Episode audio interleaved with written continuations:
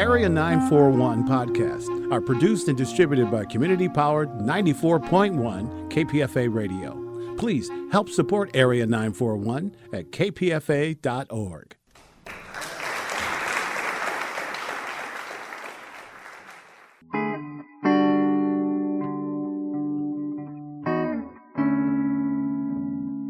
This is the Area 941 Radio Wolinsky podcast. I'm your host, Richard Wolinsky. We're talking about books, about theater, about film, and sometimes about politics. My guest is Jasson Minadakis, the artistic director of Marin Theater Company, which has had a long and hard road through the past couple of years of pandemic. Jason is currently in his 15th year as artistic director and previously was the artistic director of Actors Express Theater Company in Atlanta. He has directed dozens of plays in the past, both at Marin and other theater companies. He is currently directing The Sound Inside by Adam Rapp, which is running May 26 through June 19, 2022.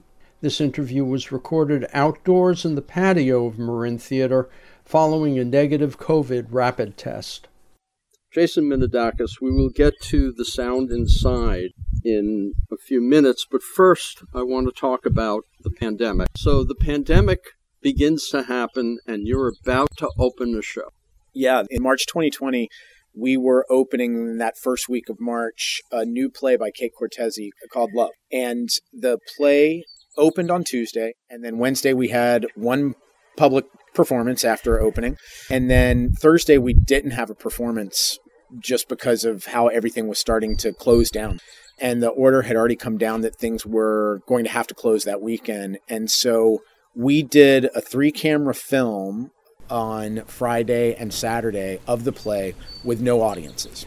Uh, quick question about that. I mean, you need director, you need editor, you need all of that stuff. How did that come together? Because you were the first people to even do something like that. Well, you know, we didn't have any of that. We literally set three cameras up. We ran the play two different times uh, in its entirety. And then uh, our graphic designer at the time, Jeff Berlin, went back in and edited the film and both Kate and our director Mike Donahue had input on which pieces we were going to use and so we edited together we reshaped some things. It took a little bit of time but we were able to still uh, release the video for four weeks and we were able to have people see it all around the country and because it was the early days of everybody being locked down i think people were more willing to purchase theater and, and to take a chance on things. What about actors equity? You know, they were very quick to to okay the arrangement in terms of what we were able to do. At that point, we were already working under the, the agreement that we could we could sell it for two weeks longer than our than our regular run, and so that's how that ended up working out. We we got it ready pretty quickly. It was about two weeks from opening night to when the video was ready for, for and and then you kind of regrouped and in the fall in November what happened that's when our next digital production happened, and it was a Zoom play that we co produced with a number of theaters around the country, Leila Buck's American Dream. And it was a play that had been originally staged prior to the pandemic in a small theater. Um, but it was about uh, citizenship and people obtaining citizenship in other parts of the world to come to the United States. And prior to the pandemic, it was an unusual play because everybody was on stage in this game show and the the prize for winning the game show was citizenship into the United States. And then when the pandemic happened and everybody was sort of forced into shutdown, what they did was they redid it as a Zoom play, and each of the contestants that were trying to win the game show were in their own countries. And so it the stakes of it actually went up because people were trying to get out of their country and get a citizenship into the United States, and they were playing a game show to do it. So it was really quite powerful. And we actually, the two weeks that we ran it, um, were around the election. So it was very topical, and it was, you know, really quite poignant for the time. Um, we were competing with the election, of course, so that that was a little tricky. But we're really proud of the of the product and and the the statement I think that the play made was pretty powerful Around that time, we were still in a position where we weren't burned out by Zoom because I saw a couple of things later on and I heard Zoom and I went, uh uh yeah, it's true. It's true. It was early, so. Yeah. So, okay, so at that point, where was Marin in terms of the finances? Because now we're running on six, seven, eight months, and you've had one show that was a success and one that wasn't. Right, yeah. And then, you know, we were doing okay at that point.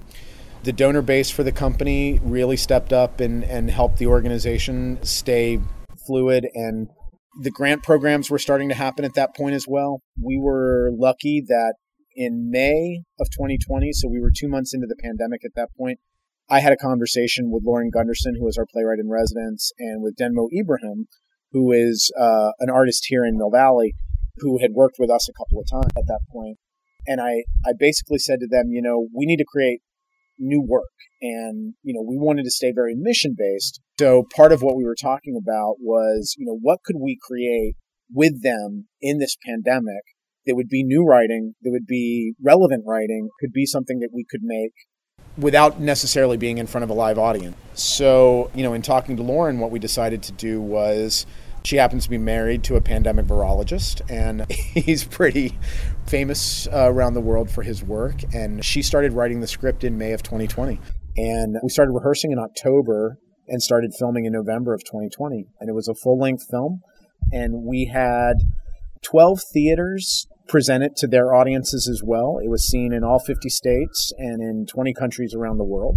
And the name of it? Oh, The Catastrophist. It was about Lauren's husband Nathan and his work in both looking at pandemics and how pandemics start and also looking at what it is to to be someone working on the edge of a field. It was pretty amazing. It got put into the Library of Congress's time capsule uh, on the pandemic. Um, it's pretty neat. It was pretty cool. It was a great experience. I recall at the same time there was also, if you went to the Marin site, there was an audio play as well um, from by Lauren.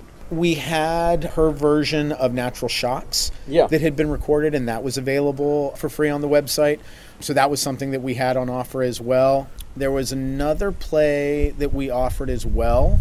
There was a, a festival of, of new work that we eventually offered through the Breath Project, and that was you know following the murder of George Floyd. Um, artists created eight minute and forty second long pieces right. that, that, were their responses to the murder and um, the national response to it. And that was amazing. And we continued to work with the Breath Project over the course of the pandemic, and we're still working with them now. When the George Floyd stuff came down, since you were not actually doing plays, I guess it didn't influence you the way it did some other companies that were immediately doing plays. Yeah, I think our company's reaction to that was to really look at the way we were producing work and how we were going to produce work in the future and to to think about creating a more equitable and a more just organization and uh, it certainly rippled through this organization i mean at the time of when the murder occurred had we not been in the pandemic, we would have been producing Passover, uh, Antoinette Nwandu's piece, which, which, we then ended up doing in in January and February of 2022. So it, it took two years for us to actually do that play, but you know that play is also about the continuing epidemic of murders of, of young black men by the police specifically in our country. And, you know, we didn't have an immediate artistic response, but we knew that play was going to be done. And we kept that company together from the June 2020 production that was postponed. And that is the company that came in and actually did the play with us, the, the ensemble of artists that worked with us in, in January and February of 2022. Jasson Minadakis, during the previous few years, as I've been following coming here, you had a project of doing all 10 of August Wilson's plays. Is that still somewhere in the back of your mind? Yeah, actually, it's in the front of our mind. and we're working on uh, our next uh, August Wilson play right now in terms of working out the details on what it'll be and when it'll be and who it will be with. We're going to partner with another organization, we think, in terms of what our next August Wilson play is going to be in the canon. So uh, that should be something that we we're able to talk about pretty soon, we hope. You're not going to mention which play it is at this point. Not yet, not today. So August Wilson will be happening next season or the season after? We'll see. Uh, it kind of depends on how the project works out. One of the things that we're doing in in reemerging and in the productions that we're doing is we're looking for partnerships for a lot of what we're doing, both new plays and other things. You know, and we're working with different organizations in different ways than we've ever done before. We're partnering with some organizations that are within the community and some organizations that are within the region and some organizations that are on the other side of the country. So there's a lot of different things happening to make theater happen. And we're looking for, for different for different ways of creating things. There's a, a partnership happening right now around the next August Wilson production that we'll be doing. Okay, so we're now moving into 2021 and people are starting to get jabs in their arms. At what point does Marin Theater Company go, well, let's see what we can do and get started again? You know, our plan was to open in September of 2021 with The Sound Inside, the Adam Rapp play. Um, that we had, and we were three days out from rehearsal. It was a Friday, and the Delta variant was really spiking and uh, we had to make a decision. One of the actors that's in the show is from New York, and he was already on a plane on his way here uh, when we decided that we weren't going to start rehearsal on Monday and that we were going to pick up the production and move it to the end of the season.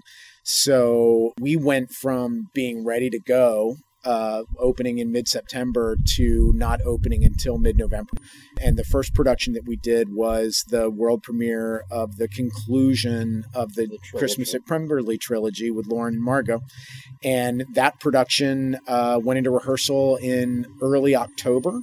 And we had a six week process with that. And then the play opened and had a very successful run in november december. It's a great show. Thank you. And it was a great way to end the trilogy it was also a great way for us to reopen our live space with that play to give people something that they'd been waiting for that, that had been being created for six or seven years at that point and that had such a long legacy with this organization it was great to, to reopen that way. And then comes Omicron, and we're back, and God knows what. That's so right. the next show was canceled. Is that right? No, the next show was Passover, and we were supposed to open the last week of January, but Oh, because of. Omicron, we actually pushed it back. And Omicron was actually on the wane at the end of January, and so we opened uh, the first week of February and ran the play for the entire month of February, hoping that we would get a recovery boom. It wasn't a boom; it was a recovery blip, but uh, it was a phenomenal production.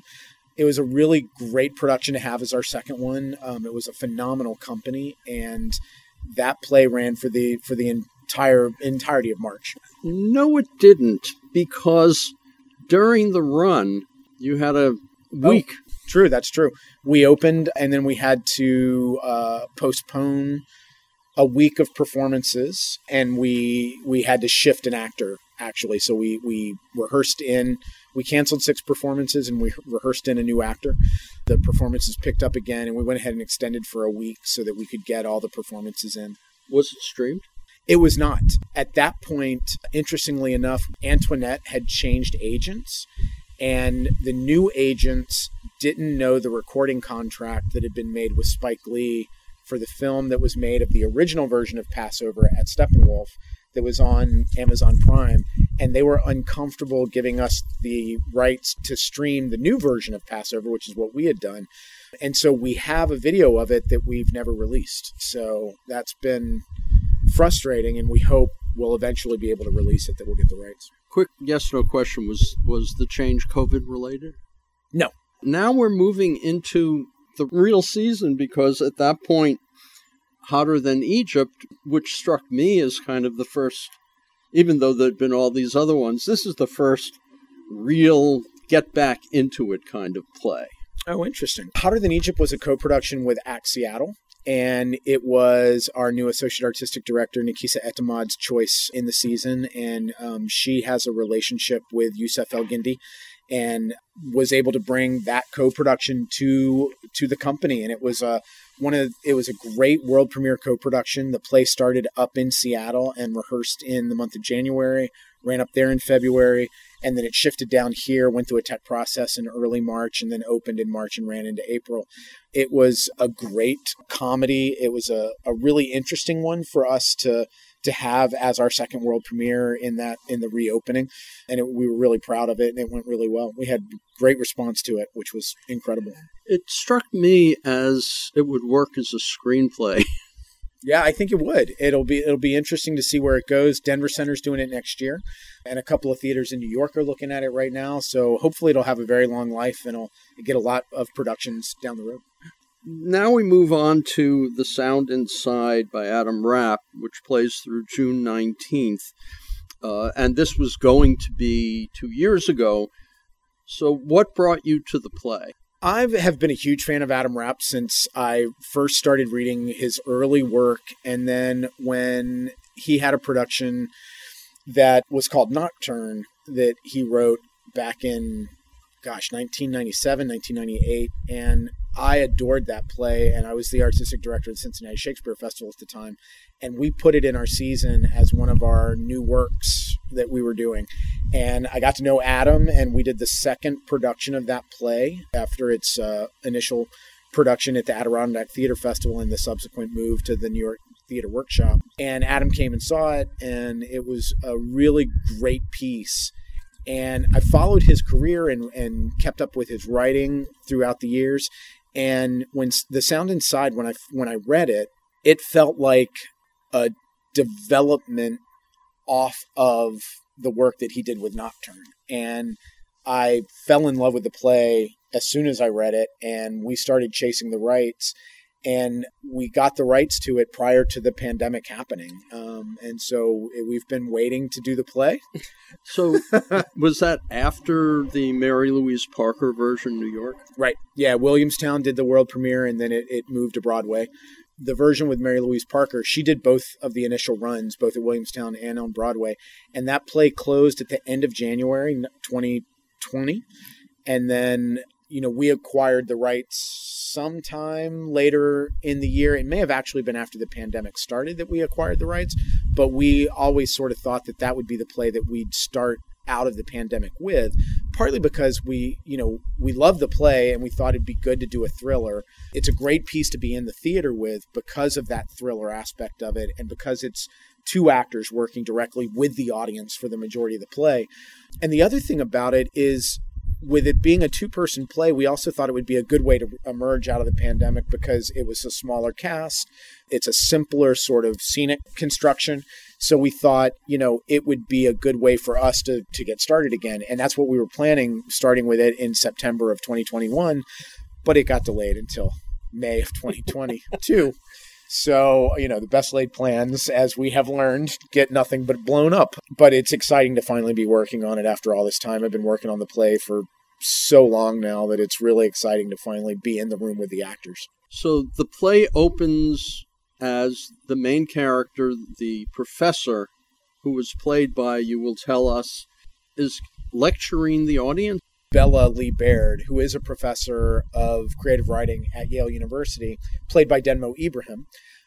She is telling the audience about her life. She she starts kind of taking us on a journey with her.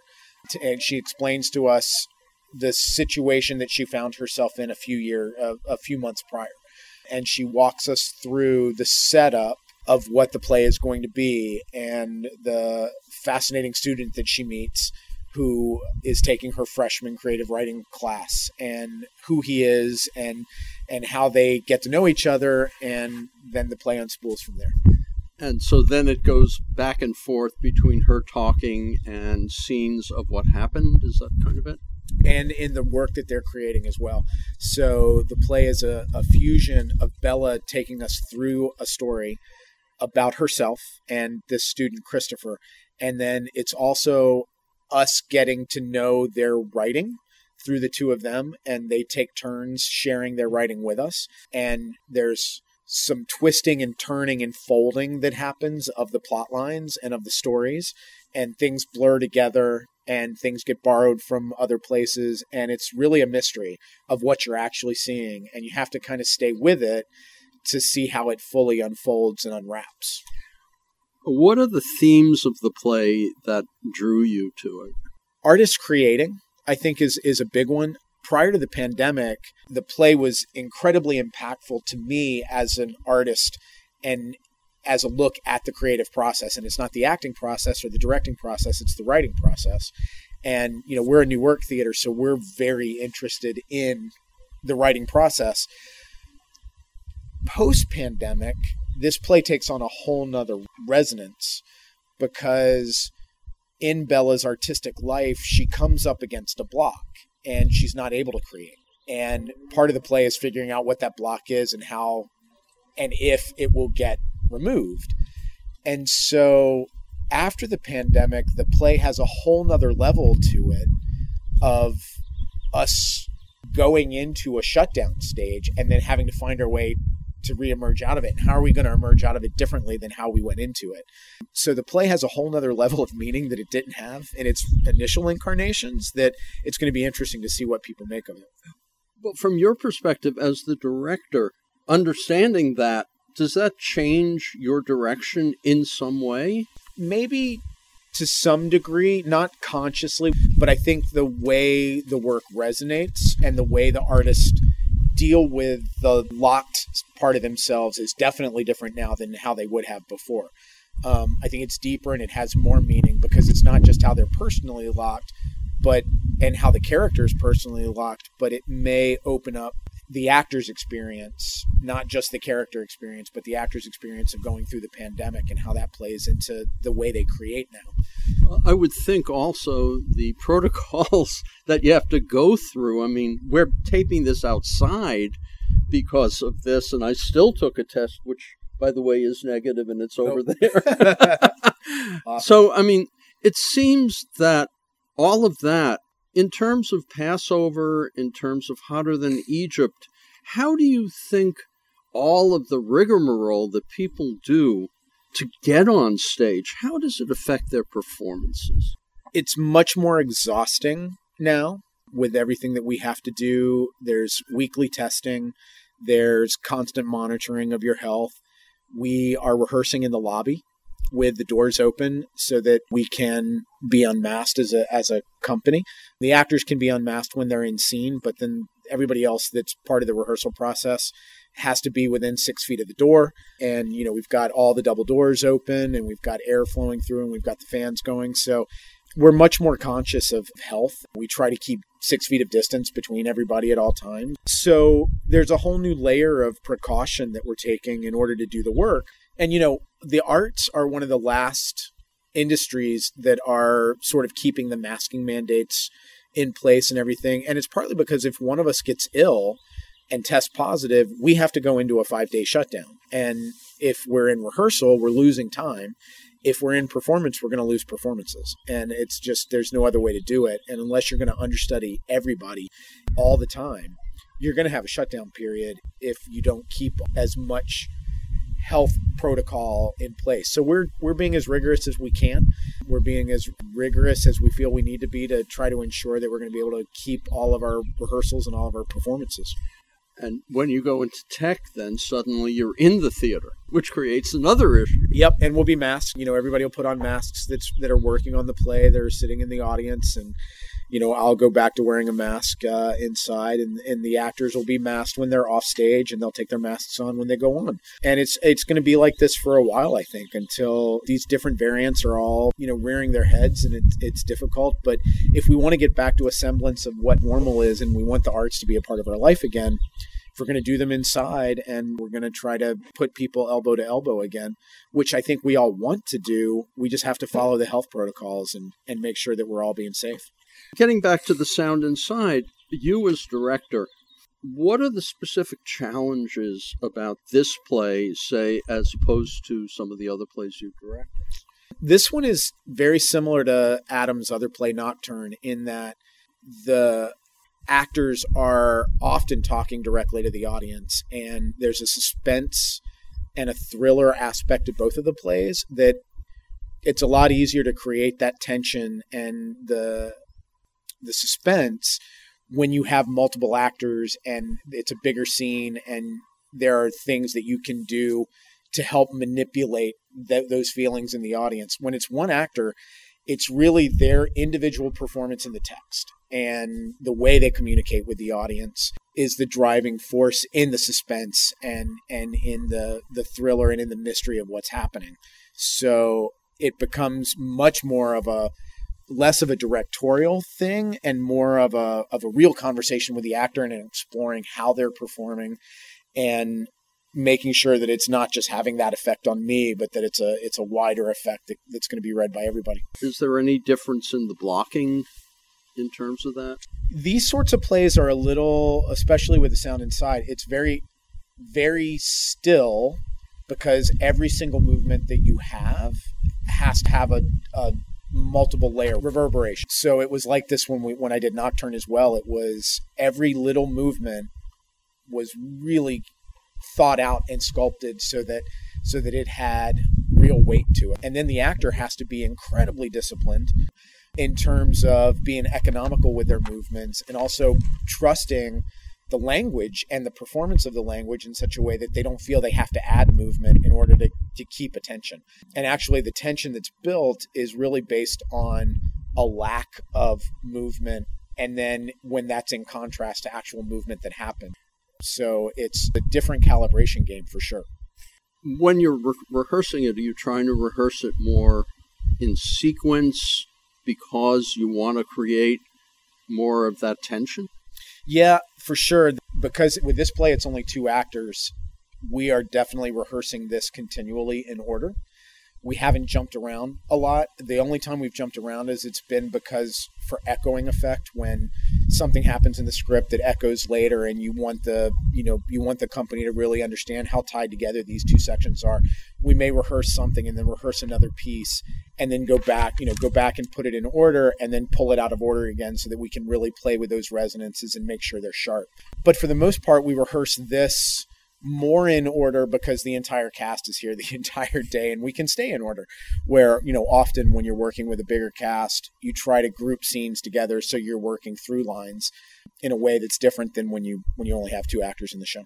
Well as a director then before you even sit down with the the, the actors have you kind of in your own mind at least blocked out the order of how you're going to rehearse yeah uh, every play i when I enter into the rehearsal process, I know how I want to rehearse it. It's fluid in the sense that as things happen and as we figure out where the trouble spots are, we adjust the timing so that we have more time with with the things that are that are proving di- more difficult for this specific group of artists that are working on it.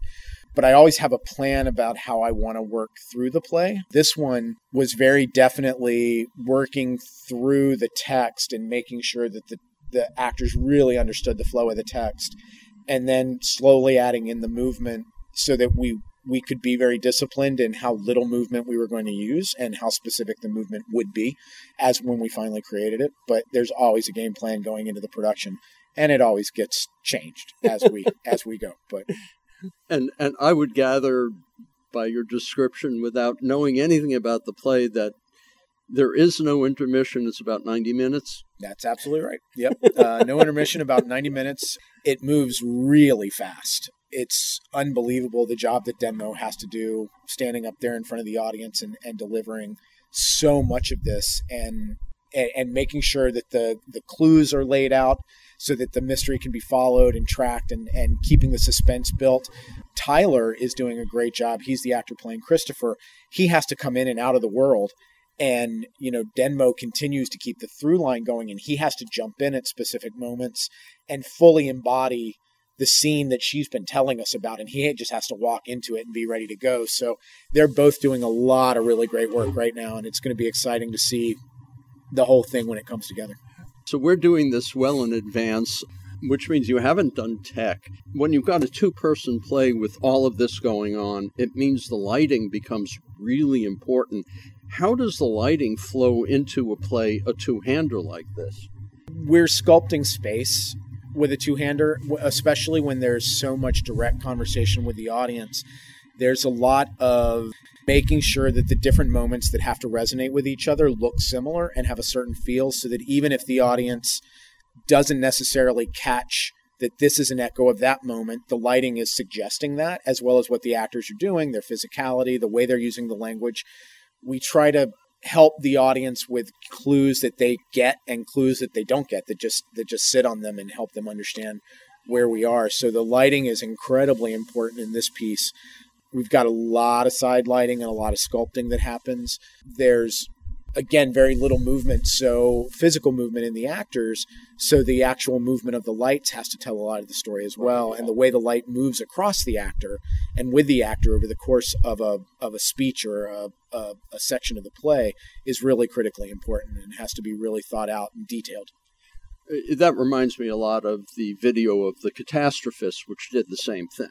Yep absolutely. Jasson Minadakis so when this finishes its run on June 19th or June 26th if it's extended, you're off for the summer. When do you start up again? As of right now, when we're recording this, the next season is not there. Is the first show at least ready?